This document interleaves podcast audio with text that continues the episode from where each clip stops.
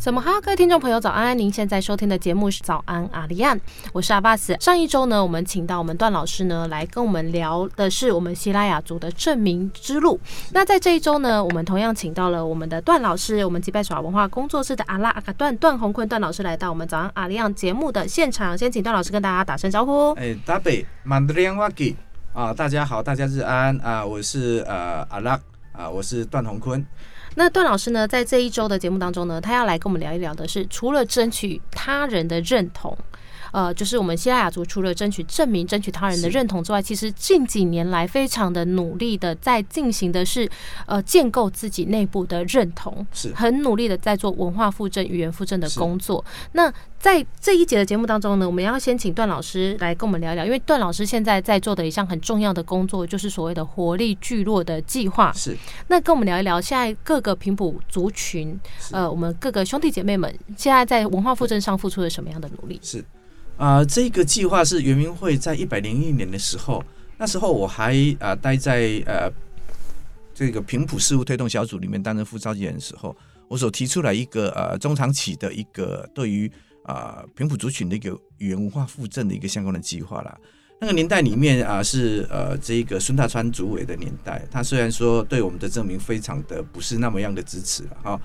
可是，在语言文化复振上面还算是呃支持的，嗯，所以呢，就成立了呃有了这一个计划。呃，在行政院里面那边，我记得当年是每年专款就是拨一千五百万左右给平埔族群来做语言文化复振的，好，那逐年会有增加。那这个计划里面啊，执行了一百零一年到现在，我觉得啊，十年之内对于所谓的平埔族群起了很大作用。平埔族群是这样子啊，就是在啊，就像我们在斯卡罗看到那个阿水一样，嗯，他加上。生存只要有一点点的资源，他一定可以活得很好。嗯，所以你看哦，全台湾我们只有一千五百万，可这十年下来，包括我们园民会里面的这一些呃长官们，还有一些其他族群，我们在办成果展的时候，他们发现到平埔族群在做文化复振，好努力耶，绝对不会输给现在其他的原住民族啊，成果非常的丰硕啊。那以我这样子，因为呃全因为做族群运动的关系，所以其实全台湾各族群。我几乎都跑遍了这些有巨巨型的这一个，就是说有比较人居住在一起的这些部落，我就几乎都跑了三四遍以上了。现在呃，老师跑的这些聚落里面有哪一些族群啊？大概就是这几年十年里面有做这样子的哈，包括我们宜兰的格马兰，嗯，吉利半，对，吉利半的部落啊，然后还有新竹竹堑社，还有这一个新港社啊，苗栗的新港社是道卡斯的，然后再来普里的嘎哈布巴 Z 啊。啊，这一个族群，然后再大，也就是我们希腊亚最多。希腊是这十年里面这个计划里面执行这样计划的部落最多的，再是马卡道跟大乌龙。嗯哦，那华东地区这这这一年啊，去年的时候开始有一个在富里的叫里行部落哦，他们有出来的，就明里明里部落，他们叫里行。好，所以这十年下来，我们发现的，只要有资源这样去培养一些人人才，包括营营造中，诶。这一个所谓的部落部落的营造员，都是部落里面的人来担任比较多。他们透过了文献的爬书，透过了祈祷口述历史的访谈，都透过了系谱的调查，透过了一些族群教育的课程，透过了一些民族生活的营造。其实这十年来，我真的是很惊艳我们自己平埔族群的努力，能够呈现出他自己的文化的特色，然后再透过所谓的营造中心。哎，好像讲我自己，我就是营造中心，所以我营造中心就是说有这样经验，去带他们怎么去做文化，而不会走偏掉。不是我常常讲说啊，你是要附赠谁的文化，谁来附赠我文化？这个核心价值要掌握住了。嗯，你把马卡道的文化，你把希腊文化能够做出来以后，它就会产生一个很自然的所谓的族群边界，不会混在一起，不会让学界孩子一直讲说啊，马卡道是属于希腊族的雅族，那不对了，因为语言文化不同，但文化不同。所以这十年下来的成果其实是非常丰硕的。其实老师现在在做的工作，呃，就像我们在上一集的节目当中讲的，大家对于自己的族群是有认同的。怎么样让这个认同导向一个正确的道路上去建构自己族群，慢慢把自己的族群的文化找回来，而不是很混沌的说，哦，我们好像是所谓的平埔族群，是各族建立了各族自己正确，应该说找回自己原原本属于自己的文化，而不是呃，可能你的跟我的，我借用你的，你的跟我一样这样的，就是而且。明确的有了一条路出来，而且这几年透过了所谓的这样文化复振这个有计划的五年的计划里面，它其实画出了很清楚的一个文化边界。我所谓的文化边界里面是啊内部的文化边界和外部的文化边界，就是跟汉人的文化它有一些相同，可是它存在的一个小异，大同小异。你把小异凸显出来的时候，我们就跟汉人文化不同了。嗯，内部里面就是各族群以前把混在一起，比如说以南部的三个族群，喜拉雅、马卡达跟大乌龙，可是通过文化很常被谈在一起。对，通过文化附赠里面，你会发现大乌龙的信仰不一样，跟希腊不一样。希腊也有湖，他们的湖是跟我们不一样的，他们有隔，我们没有隔，所以这个就是一个很重要的一个文化工程啊。其实我们现在很努力的工作，就是把大家的差异找出来。是，那这个差异是文化上的差异，然后大家去建构属于自己文化应该要有的一个架构出来。对，没错，没错。嗯哼，像呃，其实，在呃十几年前的八八风灾的时候。在那个时候，大家都还把小林村称为西拉雅族，但是其实，在近几年，我们慢慢就看到了，大家会很明确的知道，小林村的族人是大乌龙族。其实这也就是呃我们现在在努力的一个目标嘛。没错，要建立族群的自己的一个主体性出来了。嗯啊，人家认为他是哪一个族，我们不能给人家太多的智慧。嗯，自我认同权是天赋人权，我们一直在讲的。他认为他是大乌龙族，你不要再用学术上说啊，那个学术上研究不是这样子哦，对不对？那为什么我们台湾的其他的族群能够站得出来？就是说泰雅族里面有赛德克跟德鲁古，那为什么其他不能有这个马卡道跟大乌龙出来？这是一个很自然的民族自觉的一个趋势嘛？我自己可以决定我是谁。对，没错，没错，对。所以老师在这个活力聚落的的工作里面，其实呃，在各部落目前在进行的主要的工作有哪一些？呃，它是以部落为单位嘛，嗯，它不是以协会为单位，所以它必须要去扰动部落里面的族群，所以它会找能够体验的大概就是一个人群比较聚集的一个一个地方啊，一个聚落。那里面做的就是呃，它分成两个面向而已啦。一个一个面向的文化复振语言，我们另外一个计划在做，所以这个是单针的文化的。那还有一个叫营造民族生生活环境，就是透过一些呃，比如说有的地方他去做啊入口意向啦，啊有的地方去营造它的民族民俗植物的园区啦，去凸显出它的族群的特色，在环境上，那文化上就会面向很多了，看他们自己喜欢做的是什么。那辅导团队跟圆明会的长官们会给他们指导要做哪一些方面，比如说啊有地方在种歌谣。哦，比如说喜拉雅里面，我们去找到了这个所谓的呃日治时期所前景会里所录录制的这个歌谣哦，还有部落里面他们在传唱歌谣，那这个东西我们就去找啊一些懂音乐的人来协助他们去做田野调查，把它采谱以后，然后变成了部落去传承。所以现在小学里面，像希腊许多小学里面在唱我们的这个古歌谣都有啊，大地温温带红草，大地温温带红草呐。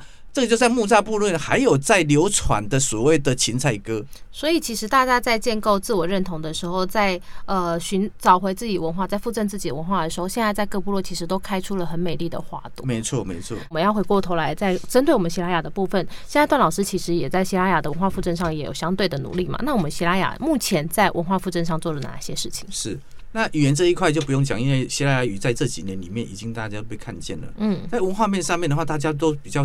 啊，注重在的，就是比较显性的一个文化，看待就是我们的祭典业绩。嗯，好，那呃，其实希腊的文化在这几年我们做复振的过程里面啊，它不是只有业绩可以来让家看到的亮点。应该说，不是只有大家知道的四湖文化，不是只有信仰而已。对对对对，包括我这几年在做的所谓的这一个啊服饰文化，我也写的论文。然后我们现在部落里面很多人一直想要去恢复自己的族群。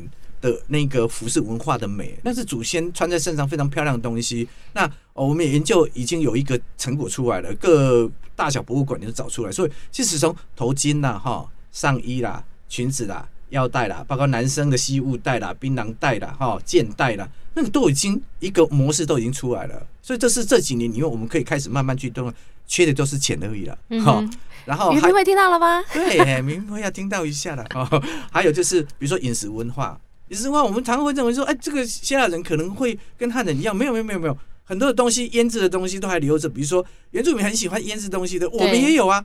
那个打开来，所有的摆浪都跑光光的那一种啊。可是我们觉得很甘甜啊。这也都有了。那部落里面也因为透过了饮食文化调查里面，我们去推出了很特别的一些风味餐，哎，广告一下啊，就是可以到我部落里面玩。我们有风味餐。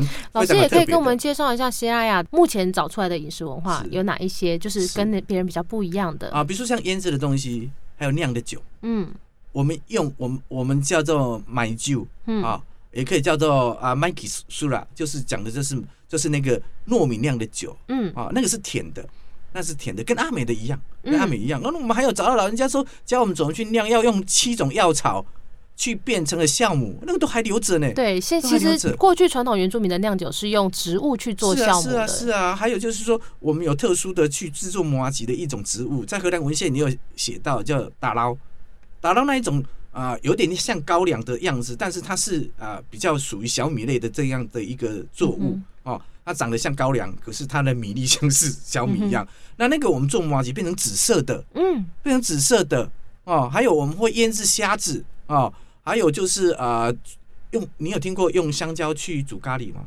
嗯，香蕉，我们我们吃我们吃香蕉，嗯，是青的香蕉去煮排骨汤，嗯，超好吃的。这跟青木瓜炖排骨是一样的道理，可能有那个概念吧。还有还有一个很特别的瓜牛，但这些饮食文化都是过去我们西拉雅族人的饮食文化延伸，我们慢慢发展出来的。对对对，那个是啊，像我部落里面在做，其他部落现在目前因为活力计划，我会鼓励他们在做的，去访问老人家。哎，像我部落里面，呃，我们讲到瓜牛，我们叫熟木里嘛，嗯，阿美叫竹木里嘛，我们叫熟木里，那个是日语的关系。呃，我们在煮瓜牛汤呢，嗯，你知道我们瓜牛汤怎么煮的吗？我们两种煮法。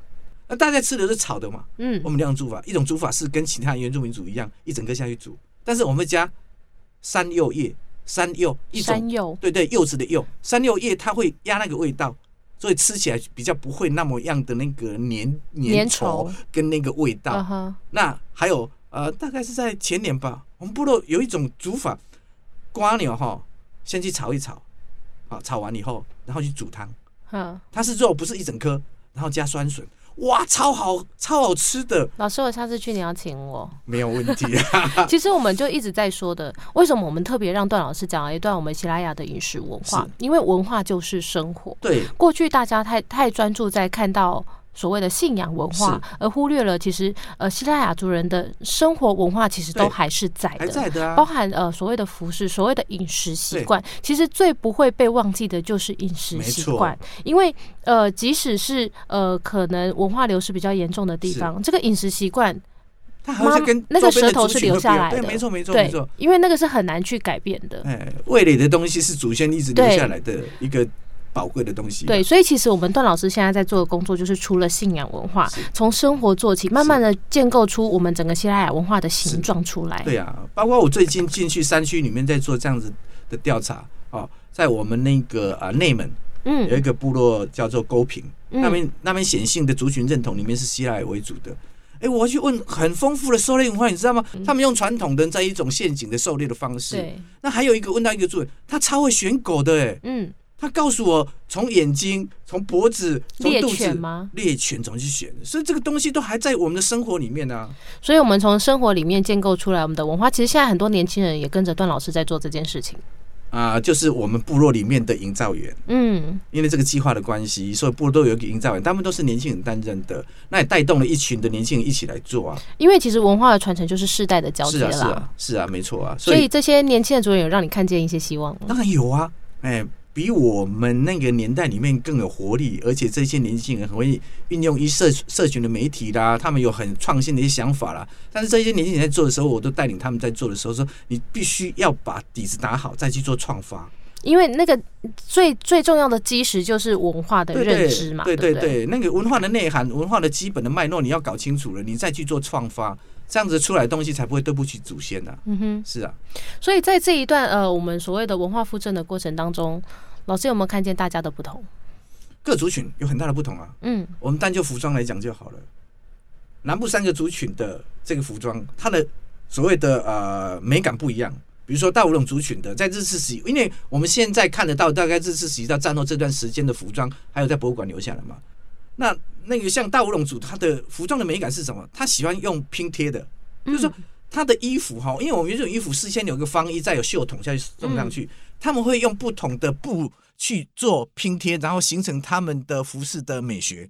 那希腊就不一样，希腊就喜欢穿白色的，然后在领缘的部分去绣，然后这一个啊，他他们不会去用像大乌龙这样拼贴的方式。所以其实我们透过研究、通过调查以后，可以看到服装它就接近的族群，就已经在告诉你，其实大乌龙跟西拉雅族是有一些差异的。我们不一样，所以我们在从这个文化建构的过程当中，我们也可以看慢慢的看出大家的不同，看出大家的特色，看出大家各自的美丽。是。然后老师在这中间有没有最大的收获是什么？最大收获就是说我对于我们自己的族群有更大的信心。因为透过了我们深入的了解，去调查老人家口传下来这些相关的文化的面貌的内涵，我们可以坚决知道，我们跟汉人不同，嗯，我们跟其他原住民不同，而且坚定了我们这样子祖先的文化一定要把它传承下去。大家一定要有一个敬佩我们祖先的一个尊重的心理，就是说，平埔族群，尤其西拉雅。四百年前就遭受到各个不同的殖民统治，从和治，从郑成功啊，到了清清清清帝国，到了日治时期国民政府过来。你看，我们历经了多少的这样不同的殖民文化的一个同化政策，强迫我们要去改汉姓，强迫我们要去讲闽南语、讲日语、讲讲北京话。可是呢，我们的祖先却能够把这些文化透过在部落里面这样的土地，把它一代一代这样的留下来，留到我们这一代，我们可以看到这样丰富的文化的时候。你是不是要敬佩我们是这片土地里面生命力最坚强的一个族群？好，我们生命力最坚强的一个族群呢，其实后继还是有人的。我们稍微休息一下之后，我们也要请段老师跟我们说说跟年轻人的期许，还有其他呃的算是段老师的叮咛。我们先稍微休息一下。在刚刚呢，我们其实跟大家聊到了所所谓平埔各族群的文化复振，然后特别是我们西拉雅族现在正在做的，除了呃让大家看见一直以来看见的信仰文化，还有物质文化生活生活上所留存下来，不论是饮食，不论是服饰，各个文化。不过其实最重要的，我们在建构这些文化，把它塑造出我们西拉雅正确的形象了之后，其实最重要的一件事情是要让孩子更有底气去，更有底气去去呃承接自己的认同，更有底气去跟大家。说我就是希腊雅族的主人，所以未来在我们的文化复振路上的最后一里路是是需要做的，要做的工作是什么？我觉得就是很重要，就是民族教育啊。这个民族教育里面，我们透过了呃文化的一些内涵的熏陶，还有包括啊这一个族群的一个意识的建立以后，我相信年轻人他站出去的时候，他都可以很很有很很有信心的去啊让人家知道。我是哪一个族群？因为我们必须老实说，现在我们平埔各族群的孩子站出去，其实还是会面临一些质疑。没错，没错。那我们要怎么样在教育的过程中，让孩子更有信心、更有自信的去承接他自己的族群认同？是，所以说这个就是呃，我们要从民族教育里面要让孩子培养所谓的自我文化的诠释权。因为外面对我们的污名化跟一个刻板印象太强烈了，那你怎么可以跟他对话？你当然要拿出你的实力出来。你建构了你自己本身对于文化一个深层的认同，你对于族群有很强烈这个意识。当你站出去的时候，你就可以为自己的文化来做辩辩驳，你可以来。用像我这样子用生命研究了这么久的文化，你你可以很快的从我累积出来这些文化的一些研究里面，你变成你的养分以后，你出去跟人家讲的时候，你说呃我们的头巾上面绣是代表什么意思？哎，我的腰带是怎样子的话啊，我们有吃什么样的东西是？所以我们每一件事情、每一件、每一个物品、每一个饮食文化，我们都可以说出它的缘由的时候，我们就可以很有自信的告诉别人，我对我的文化是有深刻的认识的。所以一定要把。啊，自己的文化的一个面向、文化的内涵，还有它的一个传统是怎样子的？我如果说能够透过这样子的一个民族教育里面，把它从小去扎根，我相信孩子从小这样扎根上来以后，他可以把所有的文化变成生活的语言，而不是刻意去强调。对，我在生活里面，我跟人家接触到的时候，我表现出来就跟你一样不一样的一个穿着，表现出来是不一样的一个饮食，表现出来是不一样的一个信仰的模式的时候。那人家自然而然就认同你了，你跟我不同。嗯，当人家认你认为你跟你不同的时候，你就成功了，你就是一个。被人家社会所认同的一个族群的，因为你就是有一个自己的定位在嘛。没错，没错，没错。那就段老师，其实我们知道段老师的孩子现在也蛮大的，已经大学快要毕业了。大三的，因为因为我印象中的孩子其实都还那时候还蛮小的。然后我今天突然惊觉，段老师的孩子已经大三了。即便是段老师这么努力在耕耘文化复振的的一个人，他的孩子其实在这一路上都还是有面临一些挫折。其实，在呃，我我要让孩子。鼓励他去念东华，其实就是要去那边再接受更多的所谓的各个族群的接触嘛，来坚定他们的一个对族群的一个了解，把其他的原住民的啊兄弟姐妹们，嗯，成为自己的好朋友，那也是我这辈子里面一直在在做的事情。那我孩子对于所谓希腊文化的熏陶，我是觉得有信心，是有信心。但是当他进去这样子的一个啊圆明园里面以后，呃，跟我想象的不太一样。嗯，啊，有一天我孩子跟朋友讲，朋友转述跟我讲的，他就问关心他说他去圆明园念的怎样子，也是他的学长嘛，我们共同的。我的同学，哎，就是啊，那同学跟我讲说，你儿子跟跟我讲说，其实他在圆明园里面哈，哎，自己读书读得很快乐，但是就是说跟族群的之间的不是那么样的像我们想象中的这么那么样如意的哈。啊，他他他这样说的，他说他跟跟虫虫哥哥讲说，他其实他觉得他像亚细亚的孤儿。嗯哼，就当下我听那个孩子这样讲的时候，很舍不得，是我很难过。嗯，就说我们这一代已经面临到这样子一个在社会的夹缝里面生存的人，我们都会觉得说我是原住民啊，可是原住民的兄弟姐妹不觉得我们是原住民，汉人又觉得我们的轮廓、我们长相，我们是欢。嗯。